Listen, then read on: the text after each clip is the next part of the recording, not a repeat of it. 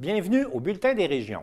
Au sommaire, cette semaine, la circonscription d'Avignon-Lamitis-Matane-Matapédia risque de disparaître. On fait le tour des actualités dans la région de Montmagny. Un projet de sentier pédestre dans Charlevoix. Réouverture du café La Retenue à Plessisville. L'O T J de Rivière-à-Pierre fait peau neuve. Jeanne Côté lance son premier album à Petite-Vallée. Et enfin, retour sur le Ice Cross tenu à Saint-Angèle-de-Mérici. Bonne émission!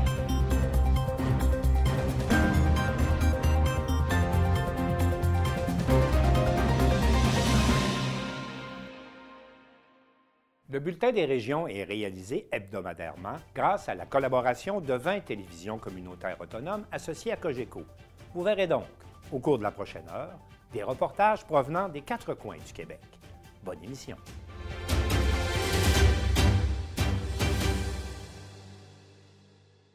La circonscription d'Avignon-Lamitis-Matapédia-Matane risque de disparaître aux prochaines élections et Marc Beaudoin, de la T V C de la Matapédia, en parle avec la députée Christina Michaud.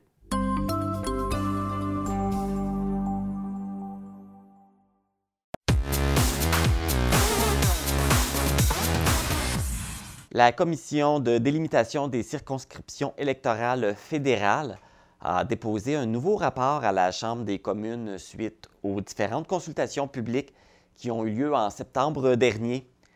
Malgré la mobilisation des élus et de la population, la Commission est restée sur son point de dissoudre la circonscription d'Avignon-Lamitis-Matane-Matapédia. Et pour en discuter, je suis avec Christina Michaud, la députée de la circonscription. Christina Michaud, bonjour! Bonjour.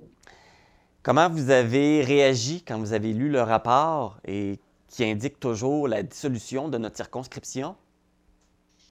Euh, écoutez, c'est difficile de trouver le mot. C'est beaucoup de déception. C'est euh, un peu même d'indignation.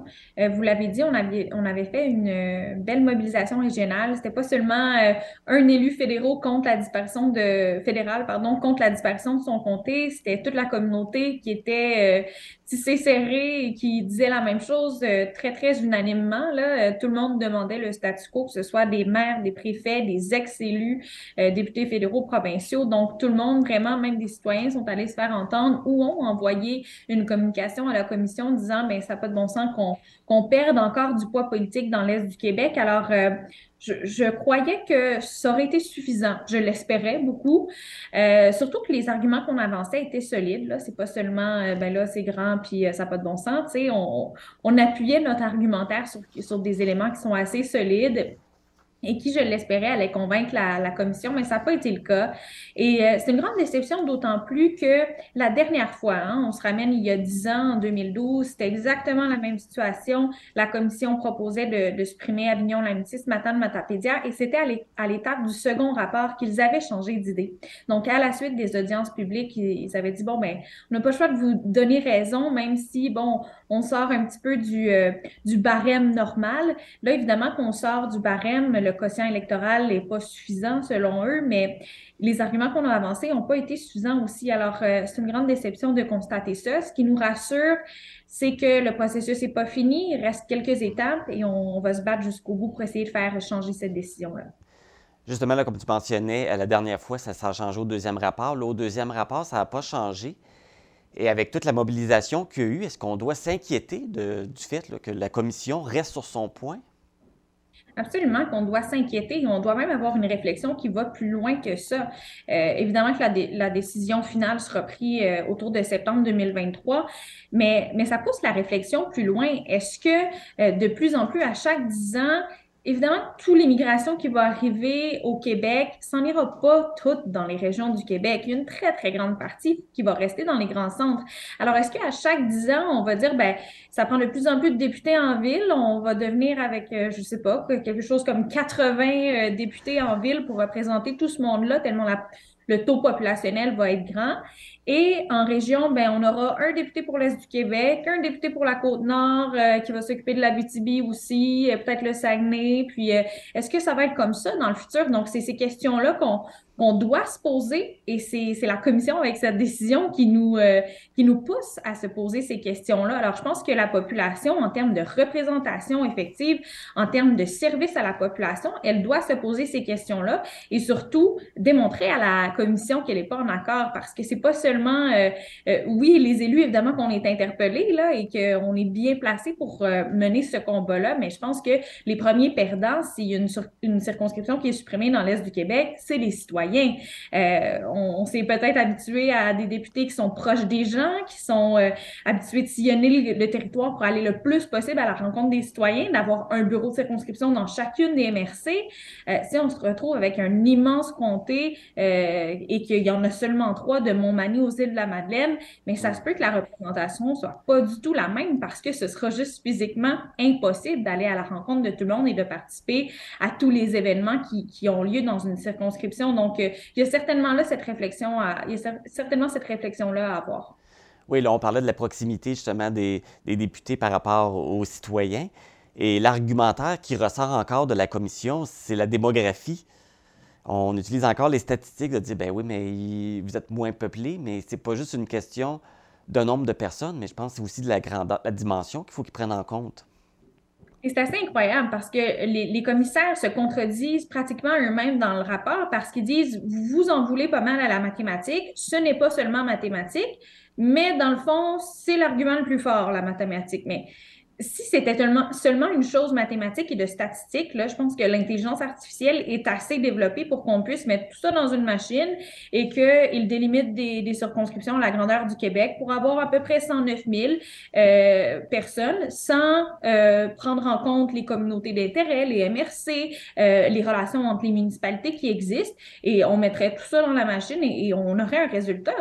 Euh, si c'était que cet élément-là qui était important, mais évidemment, ce qu'on a démontré à la à la commission, c'est qu'il faut avoir un certain jugement, il faut connaître le terrain, euh, il faut savoir comment ça se passe chez nous pour être en mesure de décider comment est-ce que ça, ça devrait fonctionner, les circonscriptions fédérales. Donc, euh, donc, c'est un peu insultant de se faire répondre ça parce que si c'était si mathématique et que mathématique, on pourrait mettre tout ça dans une machine et on aurait un résultat. On serait d'accord ou non, mais ce serait comme ça. C'est pas pour rien qu'il y a trois personnes qui ont été sélectionnées pour prendre une décision.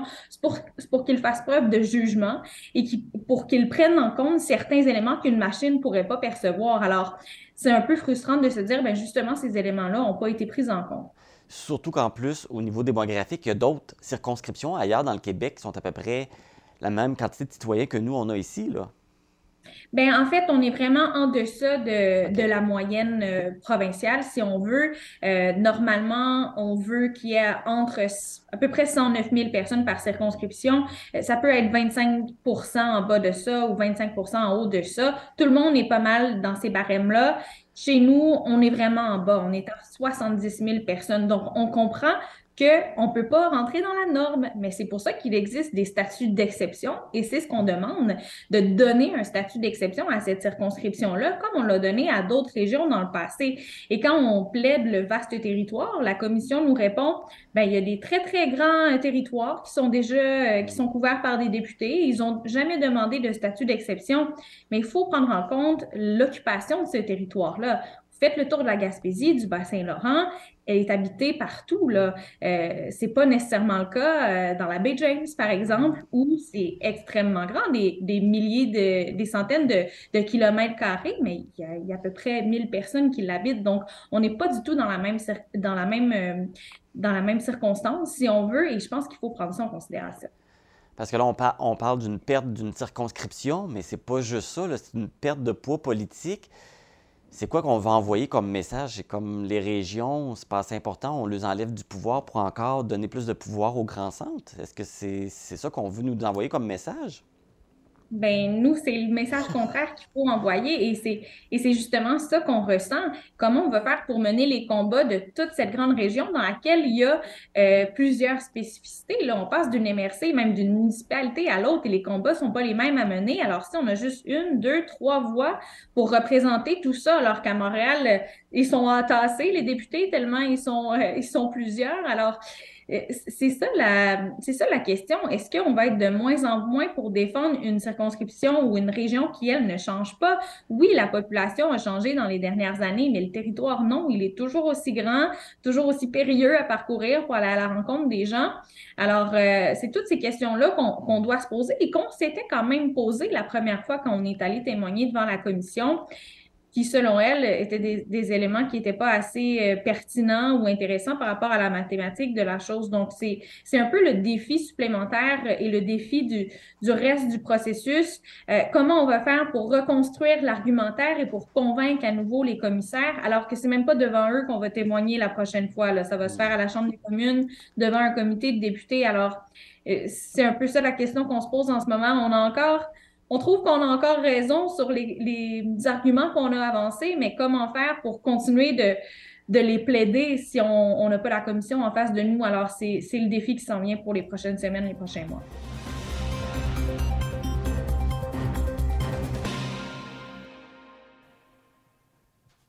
Je me suis entretenu avec Michel Montminy de SEMA T V afin de faire le tour des sujets d'actualité dans la région de Montmagny. Afin de faire le tour de ce qui se passe dans la région de Montmagny, on, on rejoint Michel Montminy. Michel, bonjour. Martin, bonjour. Ça va bonjour, bien? Soyez le bienvenu au Bulletin des régions. On est content de vous avoir avec nous. Oui, bien, c'est, c'est un plaisir que, pour nous de, de, de, de se joindre à votre groupe. Puis, euh, très heureux de cette belle initiative, Martin. On apprend cette semaine qu'il y a des représentants de la M R C de Montmagny qui vont se rendre au Costa Rica. Ma question, que vont-ils faire au Costa Rica? Ils vont aller solliciter des étudiants des différentes universités pour amener ces gens-là ici travailler, parce que vous savez que Montmagny ne fait pas exception au reste du Québec, du Canada. Pénurie de personnel. C'est qu'on recherche de la main-d'œuvre et particulièrement des jeunes entre dix-huit et trente-cinq ans. Donc, ces deux personnes de la M R C de Montmagny se rendront au Costa Rica entre les quatre et cinq mars prochains.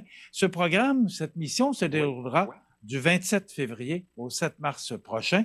Donc, Martin, ce sont des visas euh, qui euh, s'échelonneront sur une période de deux ans et euh, on espère que ces gens-là pourront rester et resteront euh, dans notre belle région de Montmagny. Donc, c'est ce qu'on espère, que ces gens-là puissent être intéressés à poursuivre leurs activités et s'établir à Montmagny. Dites-moi, Michel, est-ce que c'est la première fois que la M R C a une telle initiative de recrutement à l'international? Non. Euh, d'autres démarches ont été euh, faites dans le passé. Ça a toujours été un succès. Okay. Et euh, là, justement, vu le succès, on récidive et euh, on va reprendre euh, ce, ce, cette mission euh, pour aller recruter les jeunes, et je le souligne, dix-huit à trente-cinq, parce que bien, c'est, c'est notre avenir. On leur souhaite la meilleure des chances. Par ailleurs, à Saint-Paul-de-Montminy, euh, consultation publique sur le développement. Pouvez-vous nous en dire un peu plus long? Ce sont euh, sept personnes. C'est un comité qui a été euh, formé à Saint-Paul euh, pour euh, organiser une consultation publique. Ça a eu lieu le vingt et un janvier dernier. Oui. Euh, pourquoi une consultation publique? C'est que euh, Saint-Paul-de-Montmagny est une petite municipalité située au sud de la M R C de Montmagny. Et ce qu'on veut, comme des petites municipalités un peu partout au Québec, bien, c'est euh, assurer la pérennité de ces municipalités. Donc, euh, euh, on a un plan d'action euh, qu'on veut mettre en branle pour qu'en deux mille trente, on puisse assurer euh, qu'il, qu'il puisse y avoir euh, développement au niveau des, des familles pour euh, ces petites municipalités. Donc, que, Saint-Paul… Si je comprends bien, l'enjeu, c'est d'avoir des familles qui viennent s'installer à Saint-Paul-de-Montminy. Et voilà, parce que, naturellement, on comprend qu'il euh, y, y a un exode de ces petites municipalités qui okay. veulent se rapprocher des grands centres pour euh, obtenir plus de services. Mais, Martin, ce qui est important de mentionner, pour une petite municipalité comme Saint-Paul, c'est plus de cinquante personnes qui ont participé à cette consultation publique. Et euh, le maire de Montmagny, M. Talbot, était extrêmement satisfait de la participation, donc, Euh, il y aura un plan d'action suite à cette consultation publique. Il y aura un plan d'action émis et la euh, population sera euh, informée du plan d'action qui sera mis en branle suite à cette consultation publique. Et on comprend là qu'ils sont nombreux à se sentir préoccupés par l'avenir de leur municipalité. Oui, et depuis que le maire Talbot est en place, il oui. faut le dire, Saint-Paul-de-Montmagny est extrêmement euh, dynamique et euh, encore une fois, ben, on, on prouve que ça bouge à Saint-Paul. Euh, parlons maintenant un peu de sport avec la course de canot à glace. Euh, vous savez, euh, il y en a, il y a des équipes d'un peu partout au Québec, mais il y a une tradition chez vous dans le canot à glace. D'abord, euh, vous avez sûrement déjà entendu parler de la chance à Montmagny, euh, ouais. qui ont fait les beaux jours de la course en canot à Québec. Eh bien là, euh, c'est le capitaine Gilbert Lavoie, accompagné de Vincent Cordeau, Simon et Michel Fortin et Daniel Tremblay de l'île aux Coudes, qui ont euh, participé euh, à la classe sport du Carnaval de Québec le dimanche cinq février dernier. Et Martin, ils ont fini, ils sont partis neuvième oui. et ils ont terminé premier. Euh, donc, Alors, ce dit... sont de bons navigateurs parce que c'est l'enjeu à la course de canot, pas seulement d'être en forme, mais d'être capable de voir les lignes, les lignes de course, puis être capable de sauter dans, sauter dans, dans le courant comme tel. Ça prend des gens qui sont, vous l'avez mentionné, très en forme parce que c'est exigeant, c'est extrêmement exigeant, les glaces. En plus, euh, on se souvient là, du froid qu'on avait connu le vendredi, le samedi, alors oui. que la course avait lieu le dimanche. Donc, il y avait beaucoup de glace sur le fleuve. Euh, ça a été extrêmement périlleux pour ces gens-là et c'est des gens qui sont extrêmement en forme. Donc, c'est digne de mention pour ces gens qui ont remporté euh, cette course en canot du Carnaval de Québec dans l'Atlas. Rappelons-le, sport. Alors, félicitations à eux. Et pendant qu'on parle de sport, il y a un don du club Richelieu qui permet la reprise des cours de gymnastique à Saint-Jean-Port-Joli. Oui, bien, Martin, c'est pas rien. Hein? C'est six mille cent dollars qui a été donné par le club Richelieu récemment à Vanessa Daigle-Lard et la jeune gymnaste Maëlie Ouellet de Mani-Gym. Mani-Gym, euh, qui est un organisme euh, qui entraîne de jeunes gymnastes et qui est très populaire. C'est plus de quatre cents gymnastes qui euh, font partie du club Mani-Gym. Donc, quatre cents, euh, c'est énorme. Oui, et le club Richelieu qui, lui, encourage et, et participe à le, au développement de la jeunesse, ben, était heureux de donner ce six mille cent dollars. Martin, ce qu'il faut mentionner, c'est que euh, comment on a recueilli cet argent-là, c'est qu'à tous les dimanches soirs, Euh, le club Richelieu-Montmagny tient un bingo qui s'appelle le bingo Richelieu et oui. qui d'ailleurs est diffusé sur la station communautaire de, de Cogeco, entre autres. Et euh, avec ces argents-là, parce que le bingo Richelieu, un dimanche soir, les profits allaient directement au club Mani-Gym, c'est avec cet argent-là qu'on a pu euh, redistribuer six mille cent dollars au club Mani-Gym de Montmagny. Michel Montminy, merci beaucoup pour cette tournée de ce qui se passe par chez vous et je vous dis à la prochaine. Bien, ça a été un plaisir. On se dit à la prochaine, Martin. Merci beaucoup. Alors, c'était Michel Montminy de SEMA T V.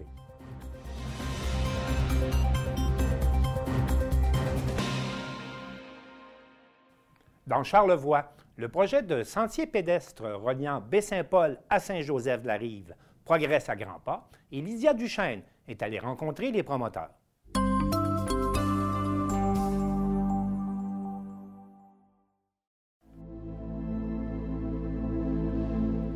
Le Sentier de la Rive est un projet visant à aménager un sentier multifonctionnel entre les municipalités de Baie-Saint-Paul et Saint-Joseph-de-la-Rive. On parle d'une piste multifonctionnelle qui va permettre autant le ski de fond l'hiver que le, le fight bike ou, que, ou, ou la raquette. Euh, que, et l'été, on va parler de vélo, on va parler de marche. D'abord élaboré en deux mille dix, le projet laissé sur la glace a été repris par un groupe de citoyens l'an passé et l'étude d'impact socio-économique qui vient d'être réalisée confirme des retombées intéressantes allant de quatre cent mille à dix virgule un millions de dollars pour la région, selon différents modèles de sentiers. Quand on parle de retombées potentielles, dépendamment de la configuration là, qui sera retenue euh, ultimement, là, on, on, ça varie de, entre quatre cent mille dollars qui peuvent aller jusqu'à neuf à dix millions là, comme tel, là, quand on est dans des configurations euh, exceptionnelles. Là, en plus d'avoir ces éléments de base-là, de référence, de sécurité et tout ça, on met en perspective des, des environnements, des sites particuliers. Et on, nous, on pense qu'ici, dans Charlevoix, avec le fleuve, avec toutes les montagnes et toutes les falaises qu'on va avoir, il y a un potentiel très intéressant à développer, là, ce concept-là, wow, où on va avoir des prises de vue, où on va avoir des postes d'observation, où on va avoir des, des, des passerelles qui vont vraiment euh, euh, attirer. Le groupe de citoyens rencontrera les municipalités concernées pour la création d'un organisme dédié à l'aménagement et à l'entretien du sentier. Cette année, on règle toute la question des, des, des, des, des parcours, toute la question des, des normes environnementales, et on va avoir les plans et devis à la fin d'année qui nous permettraient quelque part d'aller en appel d'offres là, par rapport à tout ça. On était en deux mille neuf deux mille dix pour les coûts de construction de la piste comme telle. On parlait de montants entre neuf et dix millions en, en deux mille neuf deux mille dix. On pense qu'aujourd'hui, en deux mille vingt-trois deux mille vingt-quatre, presque douze ans plus tard, là, on est autour plus de vingt millions. Là, je pense qu'on est autour de ces chiffres-là. La rédaction du plan d'affaires et la recherche de financement se feront en deux mille vingt-trois deux mille vingt-quatre dans l'objectif d'ouvrir le sentier en deux mille vingt-cinq.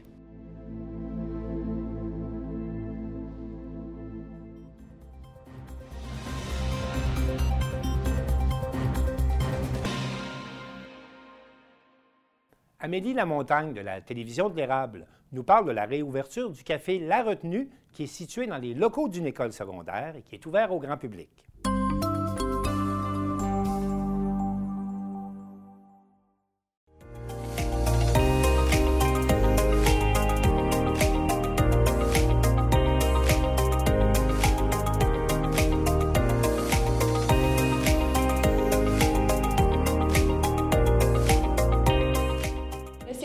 Après trois ans d'inactivité, euh, on annonce officiellement la réouverture du café La Retenue.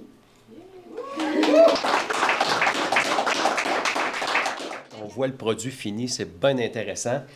On a participé à Impact Emploi de l'érable tout de suite quand on a reçu cette demande-là. On a vu le sérieux des deux filles aussi et euh, de Daniel qui disait « Oh oui, tu vas en avoir deux bonnes, là, je pense que ça va bien aller. » Puis effectivement, ça a très, très bien été.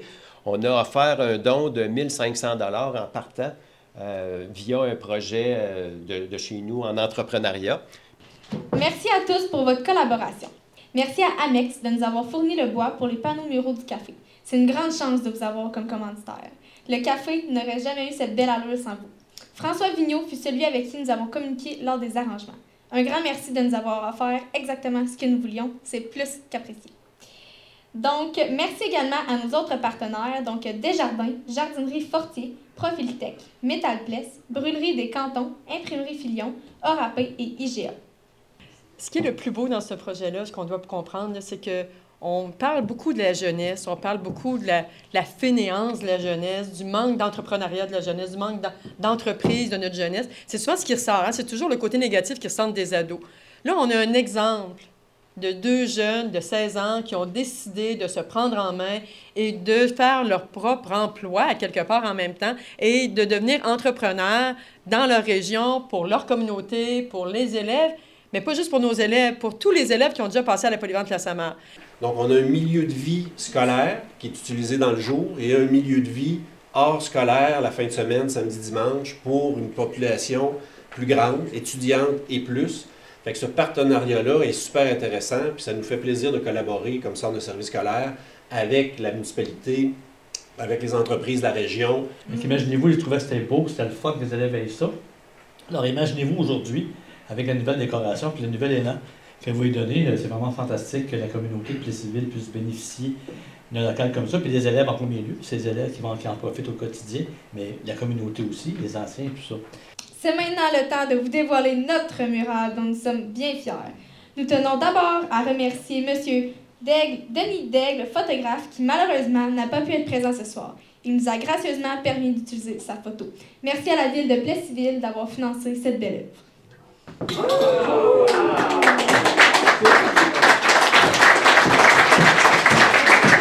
Alors, euh, c'est une photo qu'on avait vue sur les Facebook, donc euh, que M. Daigle avait pris.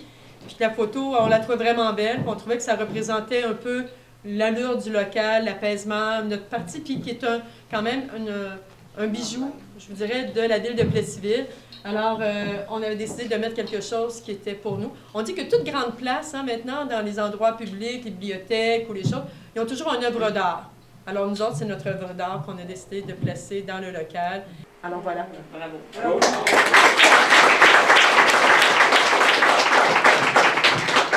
Voici maintenant une vidéo très représentative de cette belle aventure pour moi et Léonie.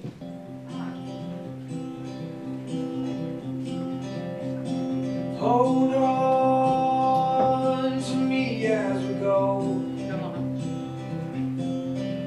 as we roll.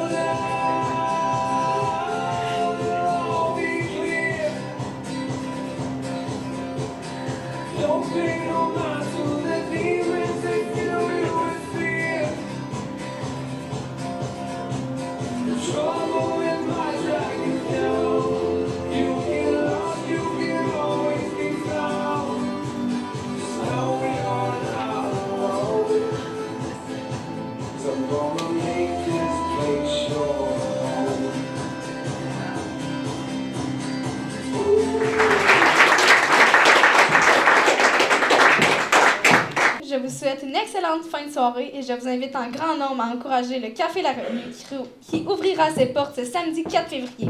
Nos heures d'ouverture sont de huit à seize heures les samedis et dimanches. Merci de votre présence ce soir. Puis comme je faisais partie de la commission jeunesse de Plessisville, bien c'est un projet qu'on a décidé de mettre sur la table, présenter à la ville en fait, là, pour essayer d'offrir justement un milieu, oui aux étudiants, mais aussi aux gens pour pouvoir se rassembler, que ce soit après une partie de ski de fond qui est juste ici en bas ou après une, juste pour venir euh, socialiser ou travailler, par exemple, faire une rencontre de travail.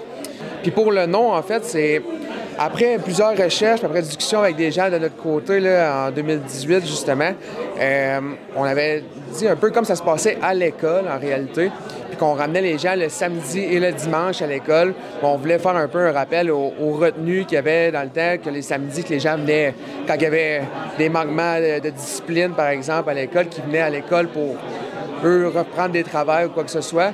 Mais là, on voulait le faire dans un contexte de plaisir plutôt que d'obligation. Euh, c'est plus qu'intéressant d'avoir un endroit de même pour venir socialiser, étudier. Puis on souhaite aussi que les gens de la municipalité puissent euh, s'en servir.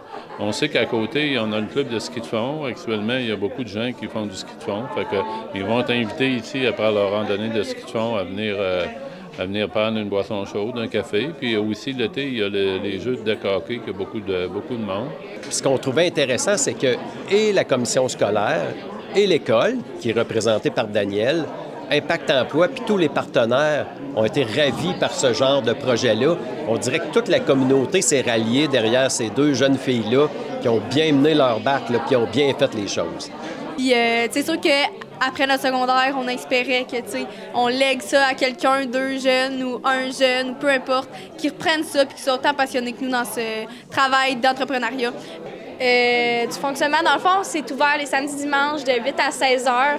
Euh, c'est ouvert à tous, tout type d'âge. On a vraiment essayé d'offrir un café où, euh, qui peut convenir à n'importe qui, que ce soit quelqu'un qui veut venir étudier, travailler, euh, des amis qui veulent venir prendre un café ou juste relaxer. On a des jeux de société.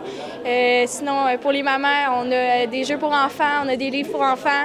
Euh, fait qu'on a vraiment essayé de rendre ça accessible pour tout le monde.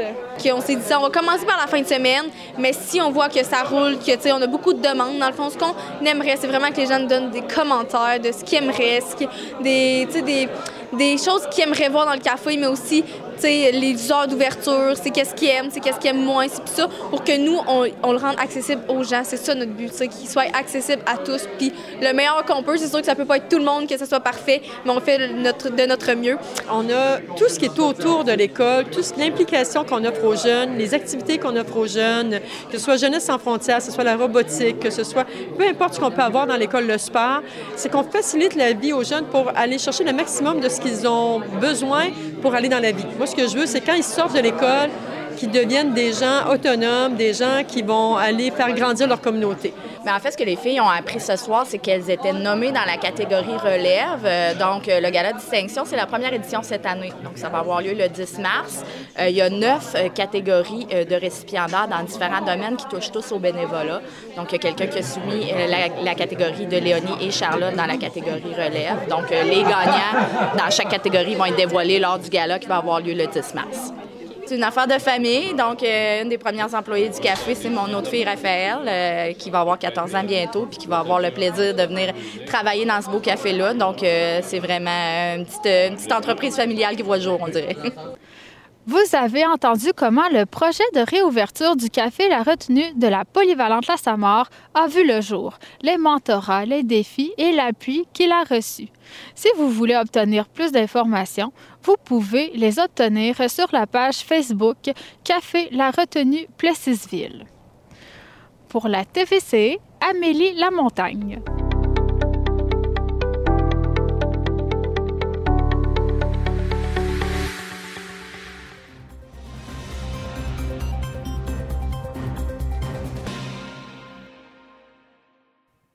L'O T J de Rivière-à-Pierre est un véritable lieu de rassemblement pour cette municipalité de quelques six cents habitants et David Julien de C J S R nous a préparé un reportage suite à la rénovation des locaux.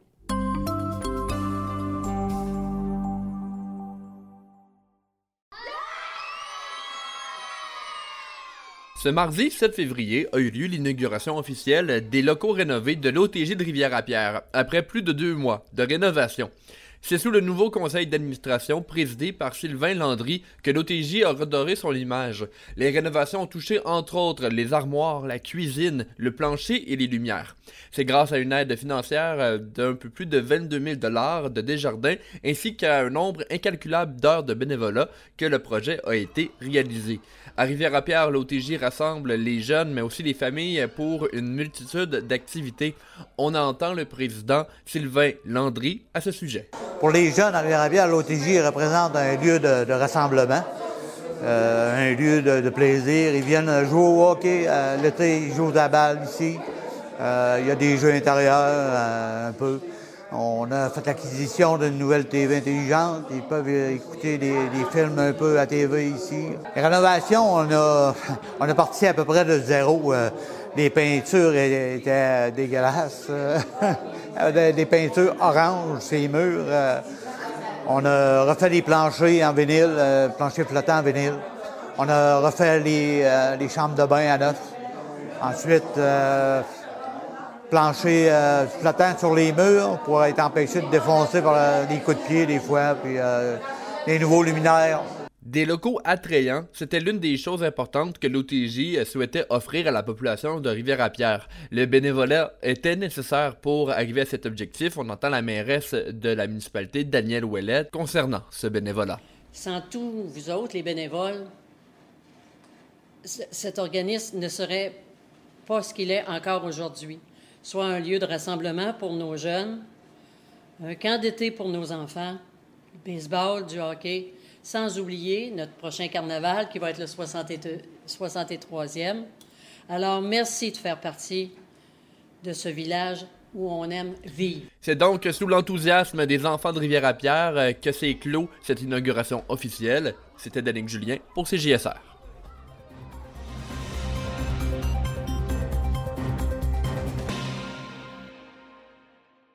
Jeanne Côté, une artiste originaire de Petite-Vallée, a lancé son premier album la semaine dernière et Caroline Blouin de la télévision de l'Estran l'a rencontrée.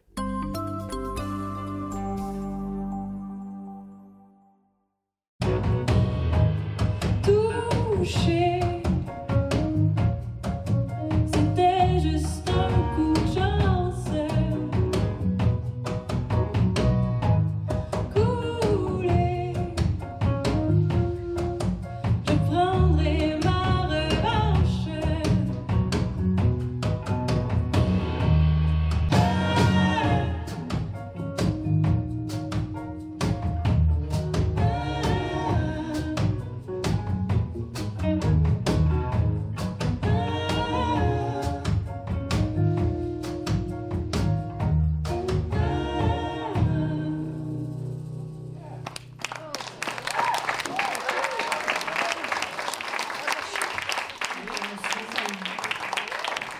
Jeanne Côté, bonjour et bienvenue. Merci. Bienvenue chez toi, bienvenue à la maison. Oui. Tu as deux maisons, toi, là. Bien oui, c'est ça. Montréal et Petite-Vallée.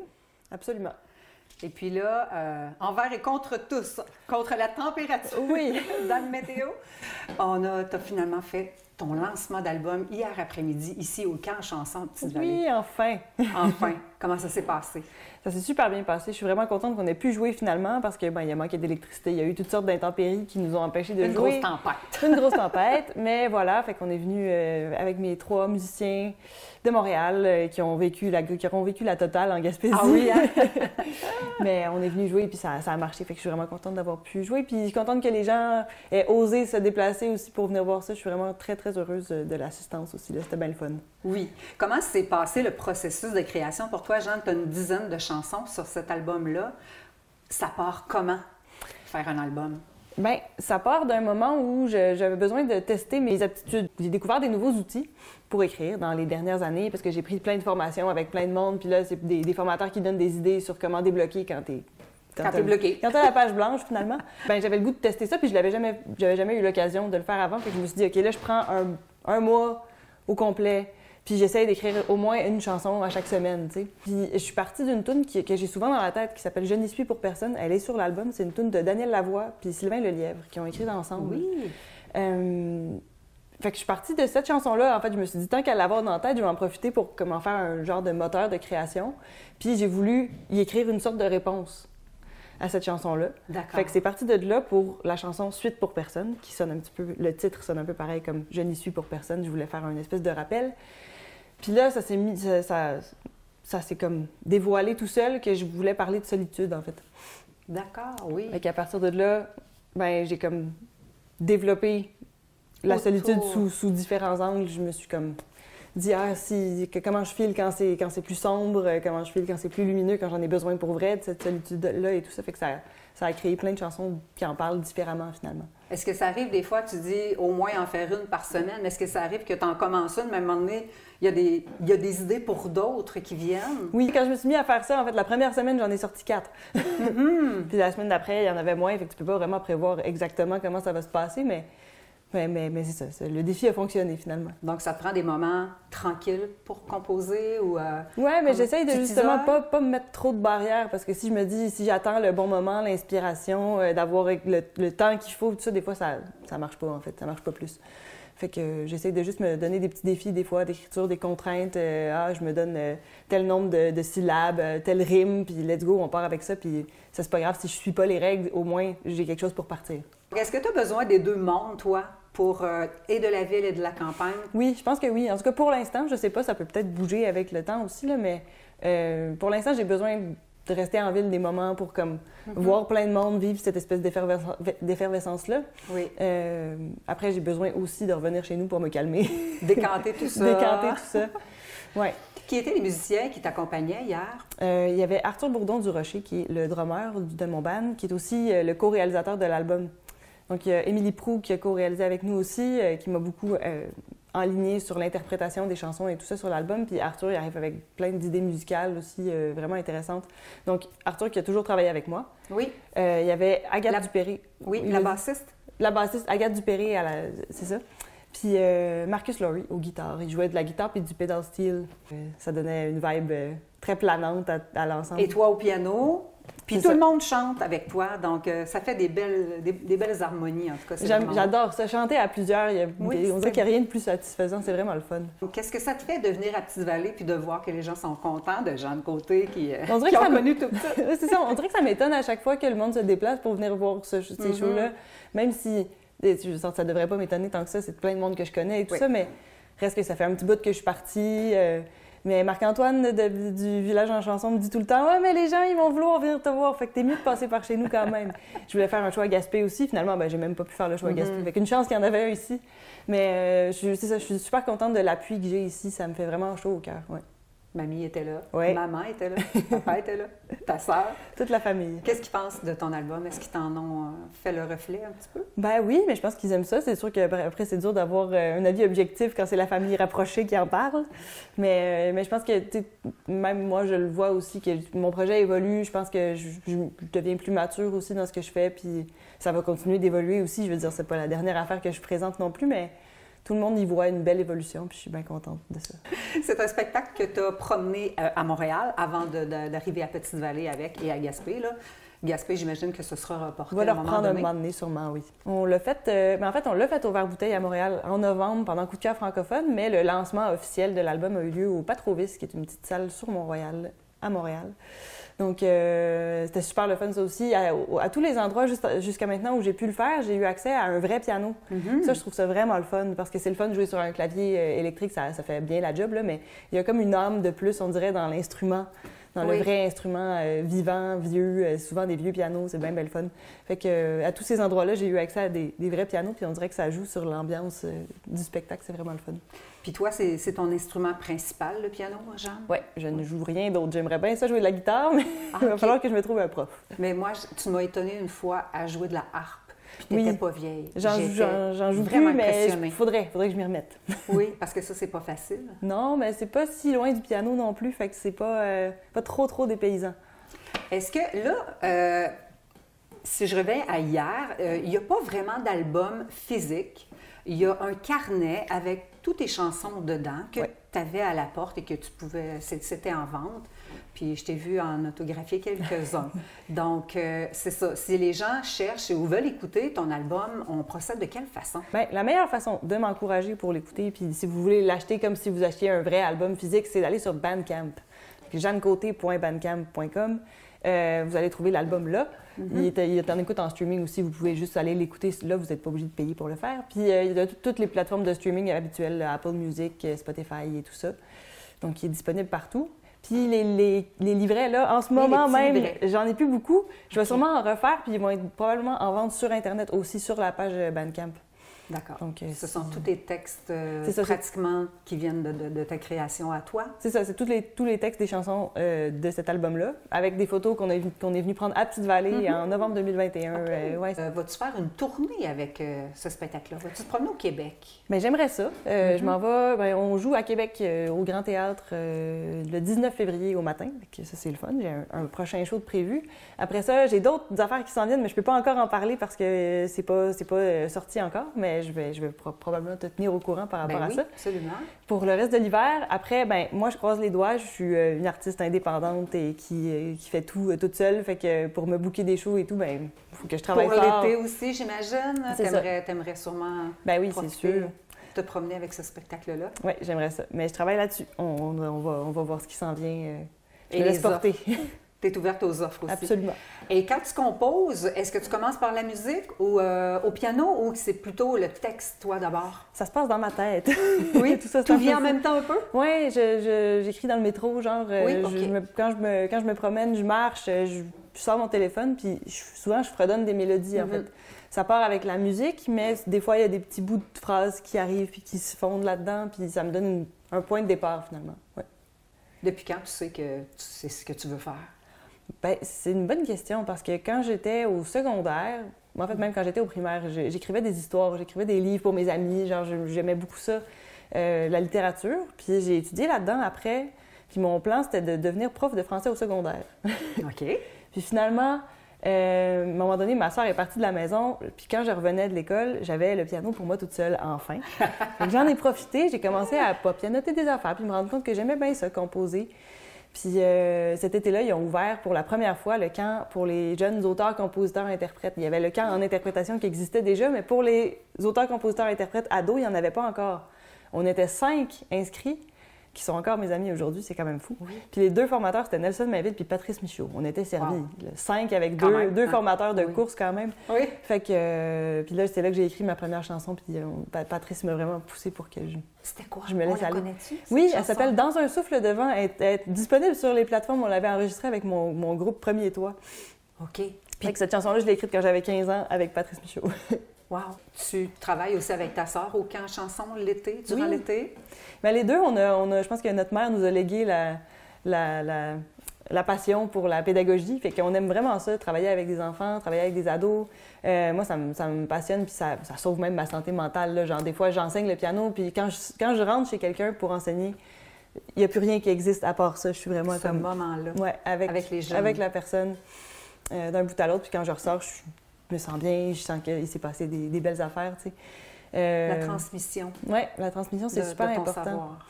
Puis, euh... vous avez fait plusieurs spectacles à l'été. Moi, j'ai, j'ai, je suis allée faire la captation pour quelques-uns. Oui, on, pour les shows du camp. C'était très bien. C'est vraiment le fun. Mais c'est le fun de, de, aussi. En fait, la transmission se passe des deux bords, je pense, parce que les jeunes, ils nous transmettent leur énergie, leur positivisme, leur curiosité, euh, leurs influences aussi. On ne connaît pas tant nécessairement ce que les jeunes écoutent. C'est le fun de nous aussi se tenir au courant. Tu n'as pas l'impression de, d'être dépassé après parce que tu sais un peu de quoi ils parlent. C'est vrai que d'un spectacle à l'autre, ça varie. Mm-hmm. Oui, vraiment. Le, le pouls de, des jeunes qui sont présents. C'est ça. Autant nous, on leur arrive avec des suggestions, autant on est à l'écoute des, des, des leurs aussi. Puis ça représentait plusieurs semaines durant l'été que vous étiez ensemble pour travailler. Cinq, avec... cinq semaines de camp. Deux que j'ai fait avec ma sœur, puis les autres, je suis avec Manuel Gasse. Puis pour y avoir participé toi-même, tu sais qu'est-ce qu'il faut leur apporter, j'imagine. Tu te oui. replaces enfant. Bien oui. Mais c'est ça, le but, c'est pas d'être une école, c'est d'être un endroit où on a du fun, puis on peut être li- s'exprimer librement. Puis, euh, ouais, moi, ça... Ça, m'a, ça m'a vraiment, moi, ça m'a aidé à, mm-hmm. tu sais, ça m'a donné de l'expérience de scène. Euh, ça m'a, c'est ça, ça m'a fait jouer devant un public pour mes, mes premières fois. C'est quand même important dans, dans une vie, je pense. Et comment tu trouves ça, faire de la scène? Est-ce que par moment, est-ce que tu as un stress qui embarque à chaque fois ou c'est, c'est une partie plaisir à chaque fois? Bien, ça, ça, ça commence à se placer, je te dirais. Oui. J'étais tout le temps un petit peu stressée, puis euh, quand j'ai, en fait, je m'en rends pas compte avant, puis quand j'arrive sur scène où j'ai la voix qui tremblote ou les doigts un peu... Les premières chansons, peut-être. Oui, c'est ça. Ça prend tout le temps un moment avant de s'installer. Là, ça prend encore un moment avant de, d'être vraiment comme confortable, mais le stress est comme plus là. J'ai vraiment du fun. D'un bout à l'autre, c'est vraiment le fun. Ouais. Merveilleux. Puis je suis avec une belle gang aussi. Je me sens en confiance quand j'arrive sur scène. C'est important de bien s'entourer, d'avoir oui, des, des, des bons musiciens de confiance, puis avec qui tu sais que ça... Que, que l'ambiance est bonne, c'est que ça... Vraiment. Ça facilite un petit peu les choses quand même. Nous, on te souhaite que le meilleur, Jeanne, puis tu reviens nous voir, nous jaser de tout ça quand tu veux. Merci. Merci, Merci à toi.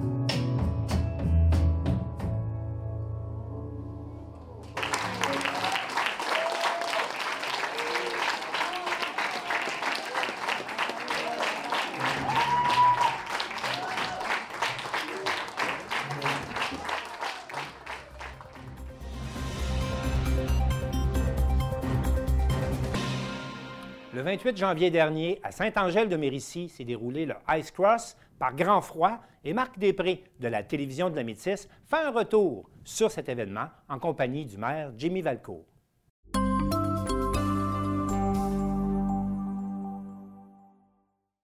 Eh bien, Jimmy Valcourt, donc on se trouve ben, juste derrière nous, il y a cette fameuse pente donc, du Ice Cross. On est lundi matin. Ouh! Ah, ah ouais, mais t'as l'air plus fatigué que moi. Non, c'est lundi, on, on s'est lavé, on a pris le temps de, de laisser tomber la poussière un peu. Puis euh, quand même, la fin de semaine, c'est quand même bien passé. Là, on finit, c'est moins froid. Là, on est quand même capable de faire une entrevue dehors. Mais euh, quel week-end on a eu, puis euh, on appelle ça du... C'est un sport extrême. Ben, je pense que l'organisation aussi euh, a vécu un sport extrême. Ben, on, on parle aussi de température extrême, là. C'est extrême. Je, je peux pas vous dire combien, mais il a fait au moins moins quarante-cinq, moins cinquante, là. Il y a une génératrice qui, a, qui est complètement fendue, là, au froid. Je, c'est, c'est dur, hein, c'est dur à imaginer. C'était froid vendredi particulièrement. Assez que, tu sais, on s'est demandé, on continue. Est-ce qu'on continue, est-ce qu'on arrête? Moi, j'étais... Avant de me lever, là, j'entendais le vent. J'étais dans mon lit, j'entendais le vent, puis je connais ce vent-là. Je me dis, oh, ça va être beau dehors. Puis je regarde le cellulaire, les commissions scolaires étaient fermées. Le Carnaval de Québec a reporté des activités. activité. Ouais, j'ai dit, nous autres, on est qui pour continuer là-dedans? Mais là, les athlètes étaient déjà tous arrivés ici. Ça fait que là, c'est une compétition internationale. On est là pour faire une compétition avec des athlètes. Ils sont tous là. Il n'y a pas de raison de ne pas le faire. Là. On est prêts, puis le parcours est là. C'est juste que ça va être difficile pour eux, mais en même temps, ils s'attendent à ça. C'est un sport d'hiver. Puis euh, ça a été une partie de leur défi. Un nouveau style de parcours, mais aussi euh, du froid puis du vent pour, euh, pour les compétiteurs. Et c'est, c'est, donc, vous avez même eu l'occasion de leur jaser. Donc, euh, ils étaient prêts à tout, quoi. Bien, c'est certain qu'ils étaient prêts à tout. Puis, euh, ça leur a été demandé aussi dans la salle. Est-ce qu'on continue? Puis, tout le monde était prêt à, à y aller, à y aller, puis à continuer, autant en anglais qu'en français. Puis, euh, toute la journée, ben les compétitions, ils ont, toutes s'est déroulé normalement. Il y a peut-être une qualification. Là. Il y avait deux rondes de qualification. Il y en a une qui a été, euh, qui a été diminuée, on va dire enlevée, pour que ça aille plus, plus rapidement parce que c'est extrême. Mais, en même temps, les patineurs, ils étaient à la salle. On allait les chercher, il y avait une navette qui les amenait au parcours. Puis une fois rendus au parcours, ben ils faisaient leur, leur, leur qualification, puis on les ramenait immédiatement. Il fait qu'il y avait une période, mais j'ai parlé avec plusieurs d'entre eux. Tout ce qu'ils me disent, c'est c'était, c'était le fun, c'était bien organisé. On a eu froid, puis il y en a aussi, je prends l'Australien, là, lui, il a eu vraiment froid. Ou le gars de l'Afrique du Sud aussi, là, c'est, c'est des gens qui ont eu froid, mais euh, on remarque que c'est, sur les podiums, il y a beaucoup de Canadiens. Ça fait que peut-être parce que les Canadiens sont plus adaptés au froid, mais c'est ce qui s'est passé en, en général. Et on, on... on voulait au moins quatre-vingt-dix participants. On l'a nettement dépassé. Oui, oui. J'ai, je ne me souviens pas ce matin. C'est cent sept ou cent dix-sept, là, mais c'est autour, c'est en haut de cent, c'est certain. Il y en a eu des participants. Mais c'est ça qui est beau pour eux autres. Ils ont besoin de points pour aller faire la, la, la compétition finale. Ça fait qu'ils vont faire des parcours. S'ils ne se qualifient pas, bien, ils sont obligés d'aller ailleurs pour avancer dans le circuit. Ce qui est intéressant aussi, c'est qu'il y, a, il y en a des locaux, là, qui ont, c'est la première fois qu'ils faisaient ça, qui se sont qualifiés, là, qui pourraient aller compétitionner ailleurs pour finalement faire le championnat. C'est, c'est ça qui est c'est super intéressant pour l'ouverture que ça a eu euh, là-dessus. Ben, on a vu ça. Mais les supporters étaient moins, ils supportaient moins sa- vendredi. Samedi, en fin de journée quand même, avec la... la avec... Petite éclaircie. Moi, j'ai cru voir le soleil, mais c'était, c'était froid quand même. Il, il y a eu quand même du monde sur le parcours. Là. C'était le fun. En fin, en fin de journée, là, il y avait des gens, on avait des feux. Le vent avait baissé un petit peu, mais samedi, on avait retardé le départ des compétitions à midi. Puis on savait que ça allait, ça allait descendre. C'était froid quand même, mais au moins, c'était plus viable là, sur, le, sur le bord du parcours. Puis il y avait une belle ambiance. Si ça avait été de même toute la fin de semaine, ça aurait été le fun, mais on n'est pas déçus, là. Vraiment pas. Et euh, ben, parlant de ce parcours-là, je pense qu'on on peut féliciter ceux et celles qui ont été responsables du site parce qu'ils Ils ont fait un, un travail incroyable. Ah oui, c'est un, c'est, c'est un travail... C'est difficile, c'est des conditions difficiles. Puis il faut se souvenir que quand ils sont arrivés le neuf janvier, il n'y avait pas de neige du tout. On était sur la glace. Puis là, on était nous, notre problème, c'était qu'il faut prendre de la neige. On avait ramassé de la neige dans les champs, transporté de la neige pour finalement euh, arriver au vendredi treize où il y a eu une grosse bordée de neige. Après ça, bien, la neige n'a pas arrêté. Ça en est même devenu un problème parce qu'en construisant le parcours, en glaçant, bien, si à chaque fois qu'il y avait une accumulation de neige, il faut qu'il déblaye le parcours. Là. Puis quand le parcours il est complété, c'est deux cent cinquante mètres, même peut-être deux cent soixante ici. Bien, il faut le déneiger. Là, des journées que ça leur prenait cinq ou six heures, là, c'était assez. Ça, ça retardait beaucoup la glace.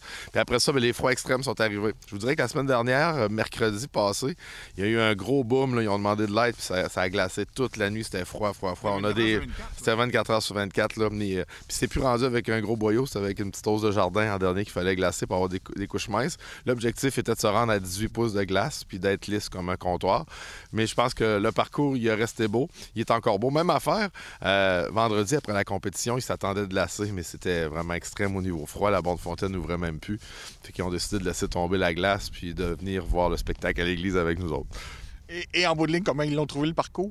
Les compétiteurs, ils l'ont apprécié. Puis c'est pour ça aussi qu'il y en a beaucoup qui sont venus. Je pense que dans toutes les inscriptions, on est l'endroit où il y a eu le plus de compétiteurs parce que les gens qui fabriquent le parcours, on prend Chantal Caron puis Stephen Cox avec l'aide de, de Édouard Proux, bien, on prend, il y a des bénévoles. Eux autres, c'est les, les têtes dirigeantes, on va dire. Ils en ont fait des parcours.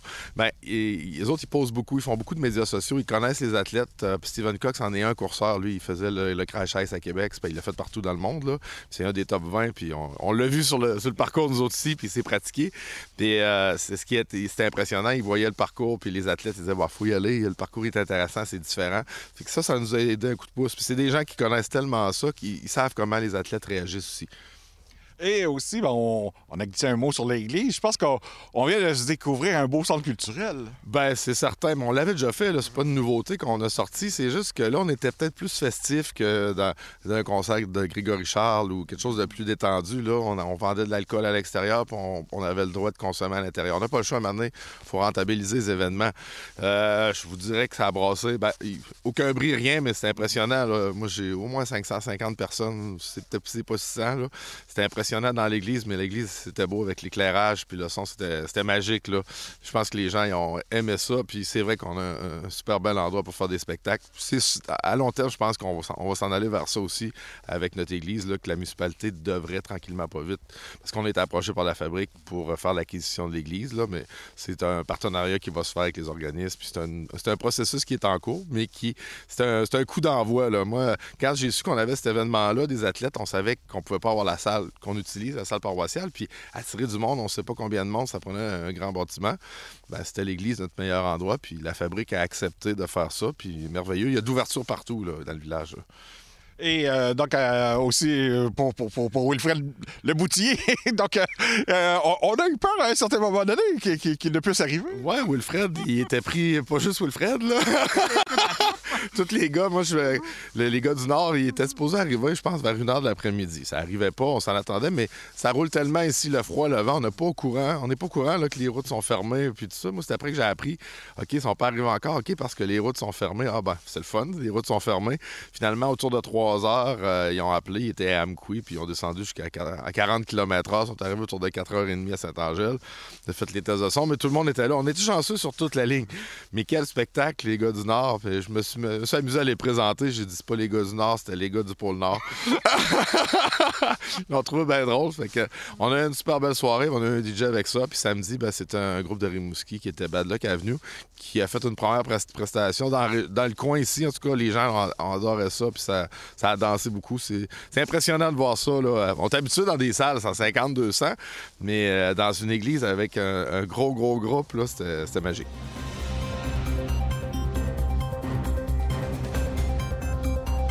C'est tout pour le Bulletin des régions cette semaine. On espère que ça vous a plu et je vous dis à la prochaine.